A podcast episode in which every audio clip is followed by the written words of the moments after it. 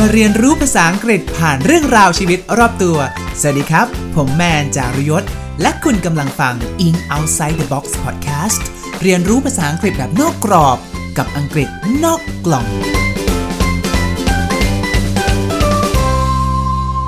สวัสดีผู้ฟังทุกท่านนะครับ อีพีนี้ขอเข้าเรื่องเลยนะ ไม่ต้องพูดสโลแกนอะไรละ ความขนลุกที่อัดอยู่ตอนนี้ก็คือ วันที่อัดเนี้ยเป็นวันที่ 20 กันยาใช่ไหมฮะ วันก่อนครับ ไม่รู้คิดยังไงท่านผู้ฟัง อยู่ดีก็รู้สึกว่าอยากย้อนกลับไปเปิดพอดแคสต์ตอนเก่าๆของตัวเองฟังดู ปรากฏว่าพอไปเปิดฟังแล้วก็แบบเฮ้ย อายจังอีนี่ใครทำคอนเทนต์ได้กะโหลกกะลามาก คุณภาพเสียงก็อู้อี้พูดก็วนไปวนมา ไม่มีการเขียนบทวางสคริปต์ใดๆเลย พูดสดอัดเสร็จไม่ฟังซ้ำด้วยนะ ลงเลยจ้า คือแบบแย่มาก รู้สึกว่าฟังแล้วแบบอยากลบทิ้งเลยอะทุกคน ไม่อยากให้ใครฟังเลยอับอายขายขี้หน้าชาวบ้านเขา แล้วพอย้อนกลับไปดูวันแรกที่อัปโหลด EP ศูนย์นะนะฮะ ก็คือช่วงเวลาเดียวกันเลย คือช่วงวันที่ 20 กันยาของปี 62 ซึ่งตอนนี้ก็คือปี 66 แล้วเนอะก็คือ 4 ปีแล้ว ตัวแมนเองก็รู้สึกว่าเราเติบโตขึ้นมาเยอะเหมือนกัน มุมมองชีวิตเปลี่ยนทักษะเพิ่มขึ้น หายไปจากการทำพอดแคสต์ก็หลายปีอยู่หลังจากที่คุณยายแล้วก็คุณพ่อเสียติดกันเนี่ยครับจนตอนนี้รู้สึกว่าเฮ้ย พลังเรากลับมาแล้วเว้ย เรามีเรื่องราวที่อยากเล่าอยากแชร์อยู่ ก็เลยรู้สึกว่าอยากจะเอาเนื้อหาที่เคยทำไปสมัยยังเป็น podcaster กะโหลกกะลาอะไรเงี้ย ซึ่งเอาจริง ๆ ตอนนี้ก็ใช่ว่าจะเก่งอะไรนะ แต่ว่าแมนก็รู้สึกว่าอยากเอาตอนที่เคยทำไปแล้วเนี่ย มารีเมคใหม่ ปรับในสิ่งที่รู้สึกว่าพัฒนาได้ ตอนไหนที่แมนเอาตอนเก่ามาปรับปรุงใหม่เนี่ยนะครับ แมนจะใส่วงเล็บคำว่า remake ไว้ที่ชื่อตอนด้วยนะฮะ โดยวันนี้ครับแมนขอประเดิมกันโดยการ remake EP 0 อันเป็นจุดกำเนิดของรายการ In Outside the Box เมื่อ 4 ปีก่อนมาปัดฝุ่นใหม่อีกครั้งครับ ขึ้นชื่อว่าอังกฤษนอกกล่องมันจะไปเมาส์อะไรได้ มันก็ต้องเมาส์ภาษาอังกฤษนะ ขอชวนทุกคนมาคุยคำนี้กันก่อนเลยดีกว่าฮะคำว่า remake มี 4คำที่อยากจะเมาส์มอยฮะทุกคน rerun remaster remake แล้วก็ reboot ในวงการบันเทิงนะฮะ อย่างเวลาเขาทำหนังหรือทำเกมอย่างเงี้ยเขามักจะมี 4 สิ่งนี้กันครับ rerun remaster remake reboot มีคำว่าอะไรเหมือนกันเลยทุกคน เก่งมาก ใช่เลยฮะคำว่า re ครับ เพราะ re ไปอยู่หน้าคำไหนก็จะแปลว่า อีกครั้ง again คำสี่คำนี้มีความหมายหมายถึงการเอามาทำใหม่อีกครั้งเหมือนกันหมดเลย แต่ทั้ง4คำนี้มันต่างกันยังไงบ้างล่ะทุกคนสงสัยไหมอันแรกเลยฮะ rerun ไม่ต้องคิดเลยเลยครับคำนี้ หากินกับของเก่าเอามาฉาย เอามาวิ่ง รันซ้ำอีกรอบ โดยไม่มีการลงทุนทำอะไรใหม่เลยทั้งสิ้นนะฮะ เช่น ละครเรื่องเนี้ยเคยฉายหลังข่าว แล้วอยู่ดีพอจบไปหลายปีเขาก็เอากลับมาฉายอีกครั้งช่วงบ่ายอีกรอบนึง แบบช่วงตำนานรักดอกเหมยอะไรเงี้ย ตายแล้วบอกอายุสุดเด้อตำนานรักดอกเหมยคำที่2ฮะ remaster remaster คือการเอาของเดิมมาเหมือนกัน แต่คราวนี้ฮะจะเอามาปรับปรุงด้านคุณภาพมากขึ้น ไม่ว่าจะเป็นด้านภาพด้านเสียง แต่เอาเนื้อเรื่องเดิมมานะ ไม่ได้มีการทำอะไรใหม่เลย ให้ท่านผู้ฟังลองนึกถึงเรื่องแฟนฉันน่ะที่เขาครบรอบ 20 ปีใช่ป่ะแล้วเขาก็เอากลับมา remaster ใหม่ เนื้อเรื่องเดิมนักแสดงเดิม เพิ่มเติมคือความชัดระดับ 4K นี่คือคำว่า remaster ครับคำต่อไป remake คือการเอาของเดิมมาทำใหม่เหมือนกัน ยังโครงโครงเรื่องเดิมไว้นะ แต่คราวนี้เริ่มถ่ายทำใหม่เลย อาจจะเปลี่ยนนักแสดงใหม่ อาจจะตีความใหม่แทรกองค์ประกอบใหม่ๆ ไปตามยุคสมัย อย่างที่แมนทำอยู่ตอนนี้ฮะ ถ้าแมนเอาไฟล์เดิมมาอัพเลย อย่างนี้เรียกว่า rerun ถ้าแมนเอาไฟล์เดิมมา แล้วก็ปรับเสียงให้มันดูชัดเจนมีคุณภาพมากขึ้น อย่างนี้เรียกว่า remaster แต่ตอนนี้ฮะแมน เอามานั่งอัดใหม่เลย มานั่งพูดใหม่ตั้งแต่แรกเลย โดยยังคงเนื้อหาเดิมเอาไว้ อาจจะมีการเพิ่มหรือลดปรับเนื้อหาบ้าง แต่โครงมันยังเหมือนเดิมอะแบบนี้เรียกว่ารีเมคอยากให้ผู้ฟังนะฮะลองนึกถึงละครไทยหลายๆเรื่อง อย่างที่แมนชอบมากเลยก็คือแบบเรื่องเมียหลวงอย่างเงี้ยเรียกว่ารีเมคฮะคือพล็อตเรื่องก็คือดรนิรุตมีเมียน้อยอรอินทร์เดินเข้ามาฟาดฟันเชือดเฉือนกับดรวิกันดาอะไรเงี้ยถ้าฉันหยุดต่ำกว่านี้อีกนิดเดียว ฉันจะตบคุณให้คว่ำไปต่อหน้าต่อตา คุณพี่ฮะนึกออกไหม คือเปลี่ยนนักแสดงใหม่อะ ถ่ายทำใหม่อาจจะมีการตีความใหม่ใส่องค์ประกอบใหม่ไปบ้าง โครงเรื่องยังเหมือนเดิมฮะ คือเคยคุยกับเพื่อนเหมือนกันนะว่าแบบ เออ ชีวิตคนเราคนหนึ่งมันต้องดูเมียหลวงรีเมคกันอีกกี่ครั้งวะดูมันประมาณ 8 เวอร์ชันแล้วอะและคำสุดท้ายครับ reboot แน่นอนนะคำนี้ต้องยิ่งใหญ่ที่สุดเลย คือต้องยกเครื่องใหม่ทั้งกระบี่เลยฮะ อยากให้ทุกคนลองนึกถึงแฟรนไชส์ Spider-Man Batman ที่เขาแบบเปลี่ยนนักแสดงใหม่ เนื้อเรื่องใหม่หมดเลย 3 ภาคคือไม่ได้มีอะไรที่เกี่ยวเชื่อมโยงกับเวอร์ชั่นก่อนหน้าเลย ขอยกตัวอย่างในฐานะแฟนคลับคนเล่นเกมนิดนึงนะฮะ มีผู้ฟังคนไหนรู้จักเกม Tomb Raider ปะเอ้ยลาลาครอฟอันนี้ก็คือเป็นหนึ่งในตัวอย่างการรีบูทที่ชัดมากลาลาครอฟสมัยยุค 90 ก็คือแบบสาวแกรร่ง นมบึ้ม ลุยไปไหนไม่กลัวตายกลัวชนะหมดเลย และเขาก็รีบูตใหม่ฮะ เป็นเหตุการณ์ใหม่เลย ลาล่าครอฟจะถูกนำเสนอให้ดูเป็นผู้หญิงที่แบบบอบบาง มีความอ่อนแอสมจริงมากขึ้น เน้นไปที่การเล่าเรื่องความแข็งแกร่งทางจิตใจมากขึ้น แบบนี้เป็นต้นนะเรียกว่ารีบูตเอาล่ะ เรามาเข้าเนื้อหาหลักของ EP นี้กันนะฮะ คงไม่มีคำศัพท์คำไหนเหมาะไปมากกว่าคำว่า debut ที่แปลว่าเปิดตัวครั้งแรกต่อสาธารณชน เพราะ 4 ปีที่แล้ว EP นี้คือการ debut รายการ In Outside the Box ออกสู่สาธารณชนครั้งแรกครับ ยกตัวอย่างเช่น Blackpink debuted under YG Entertainment in 2016 วง Blackpink เปิดตัวเป็นครั้งแรกต่อสาธารณชนภายใต้สังกัด YG Entertainment ในปี 2016 คำนี้มันเก๋ตรงนี้นะคุณผู้ชม debut มันสะกดว่า D E B U T มันต้องอ่านว่าดีบัตไหม B U T บัตอะแต่ไม่ใช่นะคำำนี้ต้องออกเสียงว่า debut ห่อปากเล็กๆ สั่นปากสักเล็กน้อย ใส่เสียงเยอะเข้าไปนิดนึง มันจะได้เป็นแบบ debut debut debut debut debut ตะคิวกินปาก มันออกเสียงแปลกๆ เพราะมันเป็นคำที่ภาษาอังกฤษยืมมาจากภาษาฝรั่งเศสนั่นเองครับ มันทำให้แมนนึกขึ้นมาได้ไงว่ามันมีอีกหลายคำเลยนะ ที่แมนรู้จักตอนเรียนภาษาอังกฤษ แล้วเพิ่งมาร้องอ๋อตอนเรียนภาษาฝรั่งเศสช่วงมัธยมปลาย วันนี้ขอนำมาฝากกันอีก 12 คำแล้วกันนะฮะ ไปคำที่ 2 restaurant พูดพร้อมกันดังๆ restaurant แปลว่า เก่งมาก หารนั่นเองฮะคำนี้ตอนเด็กๆแมนไม่เคยเอ๊ะเลยนะ เพราะสมัยเรียนก็คือท่องจำตามครูบอกอะ restaurant restaurant restaurant แต่ทุกคนลองนึกภาพตามนะฮะ restaurant มัน R E S T A U R A N T A N T แอนมดอย่างเงี้ย แล้วทำไมมันไม่ใช่ restaurant ปะ เพราะมันยืมมาจากภาษาฝรั่งเศส ซึ่งออกเสียงว่า restaurant และพอแมนมาเรียนภาษาสเปนอีกก็ถึงได้รู้ว่าเขาใช้ restaurante แล้วเคยไปเจอของอิตาเลียนทีหนึ่งเขาใช้คำว่า ristorante เฮ้ย มันคล้ายกันขนาดนี้มันไม่ธรรมดาแล้ววะ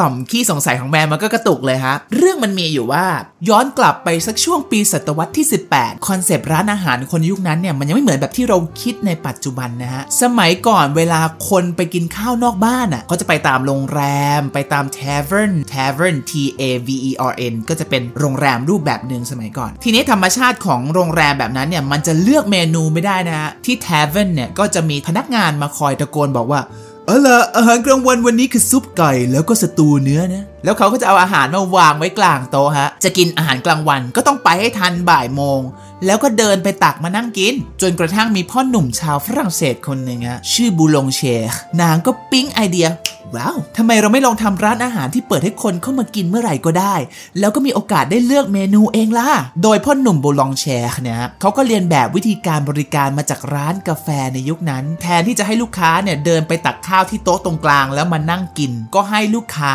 มานั่งประจำโต๊ะกาแฟเล็กๆ ของตัวเอง แล้วก็เขียนเมนูไปวางไว้ให้ลูกค้าเลือก ปรากฏว่าร้านอาหารแนวสุดเก๋แหวกตลาดเนี่ยมันบูมขึ้นมาฮะรู้ไหมฮะว่าบูมขนาดไหนเขาบอกว่ามันมีเรื่องเล่าเลยฮะว่ามันบูมขนาดที่พ่อหนุ่มบูลองแชร์ของเราเนี่ยถูกฟ้องเลยฮะ คือสมัยก่อนมันจะมีอาชีพหนึ่งนะฮะเรียกว่าแต่เตอร์โอ้ยเจ็บคอ คือคนที่ทำงานให้บริการโดยทำอาหารให้กับคนที่ไม่มีครัวที่บ้านของตัวเองฮะ เพราะว่าสมัยก่อนเนี่ยการมีครัวที่บ้านถือว่าเป็นของหรูเหมือนกันนะ เป็นของที่ต้องบ้านรวยมีตังประมาณหนึ่งถึงจะสร้างครัวไว้ในบ้านได้ ทีนี้พอธุรกิจของพ่อ Boulanger ของเรามันบูมและดังขึ้นมาเนี่ยเหล่า traiteurs เนี่ยก็เลยไปฟ้องศาล เฮ้ยทำอย่างนี้มันไม่ได้นะ ฉันเสียรายได้หมดนะ แต่สุดท้ายกลุ่ม traiteurs ก็แพ้คดีไปนั่นเองนะฮะ แล้วคำว่า restaurant มาจากไหน ร้านอาหารขาบุลงเชร์เนี่ยฮะนอกจากมีบริการแปลกใหม่แล้ว เขายังมีจุดขายอีกอย่างหนึ่งฮะ คือน้ำซุปนะฮะ น้ำซุปนี้เขาตั้งชื่อเมนูว่า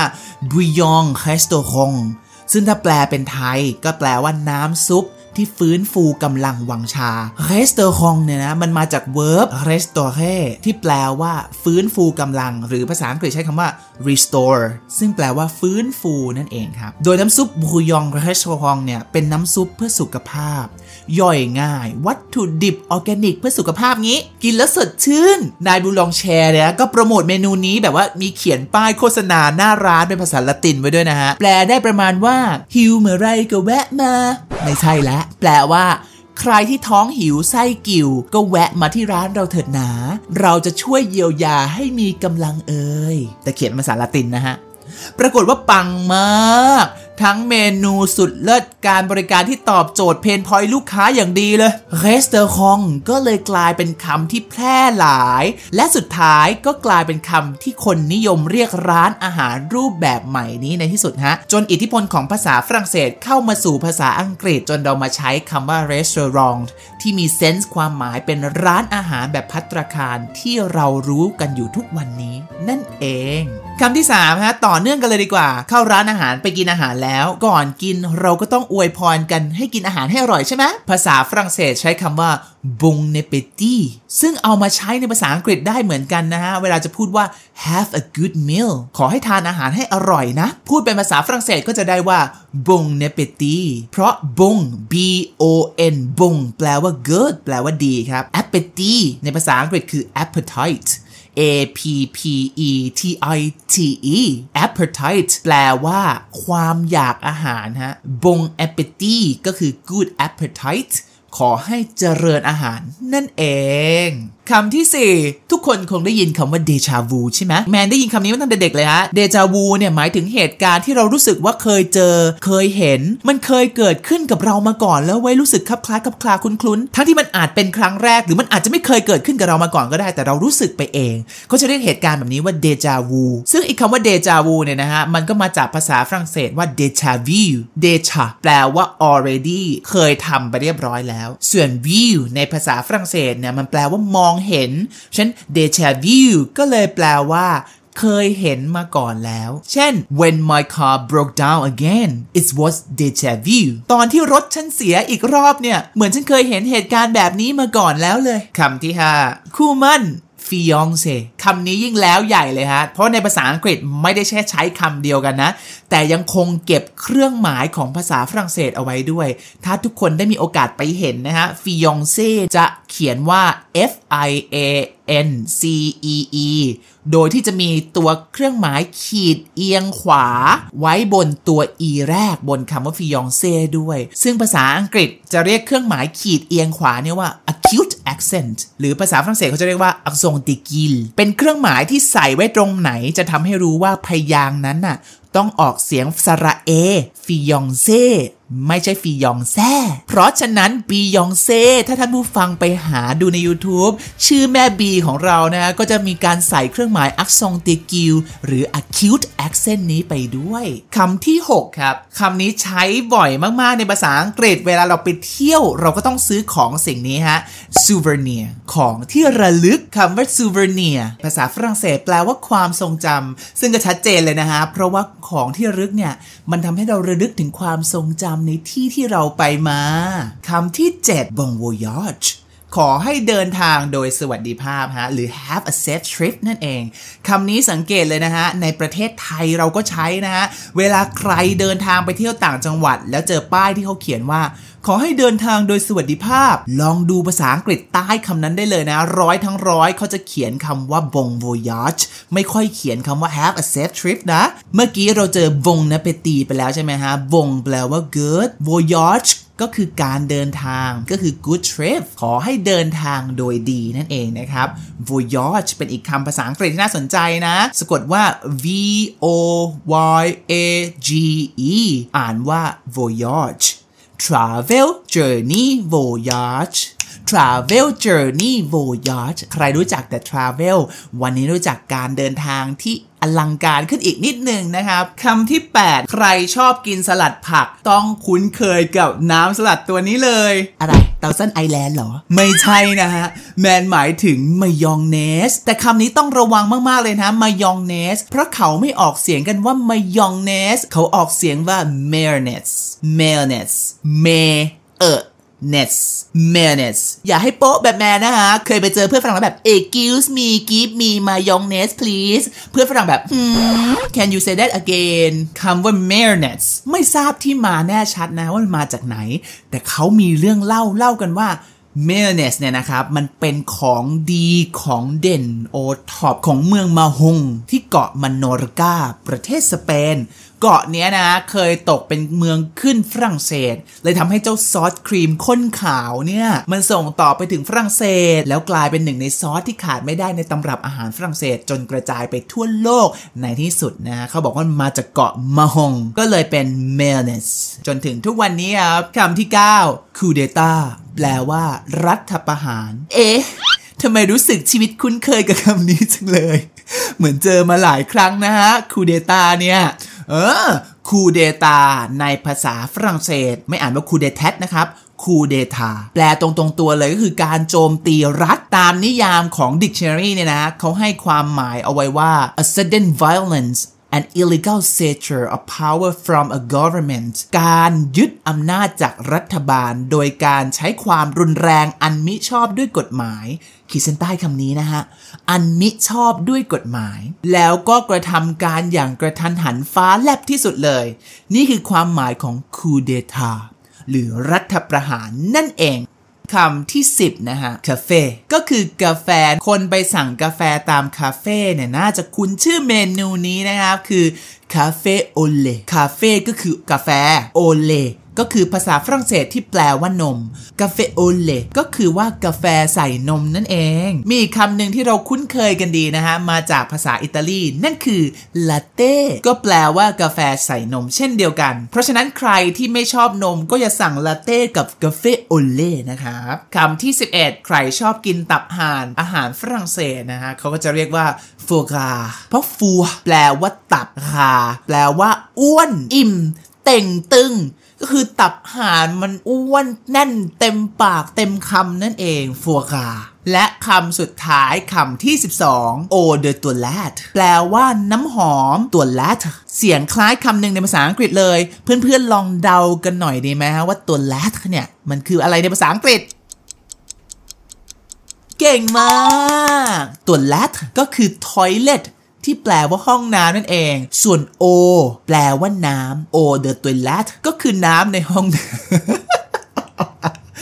แปล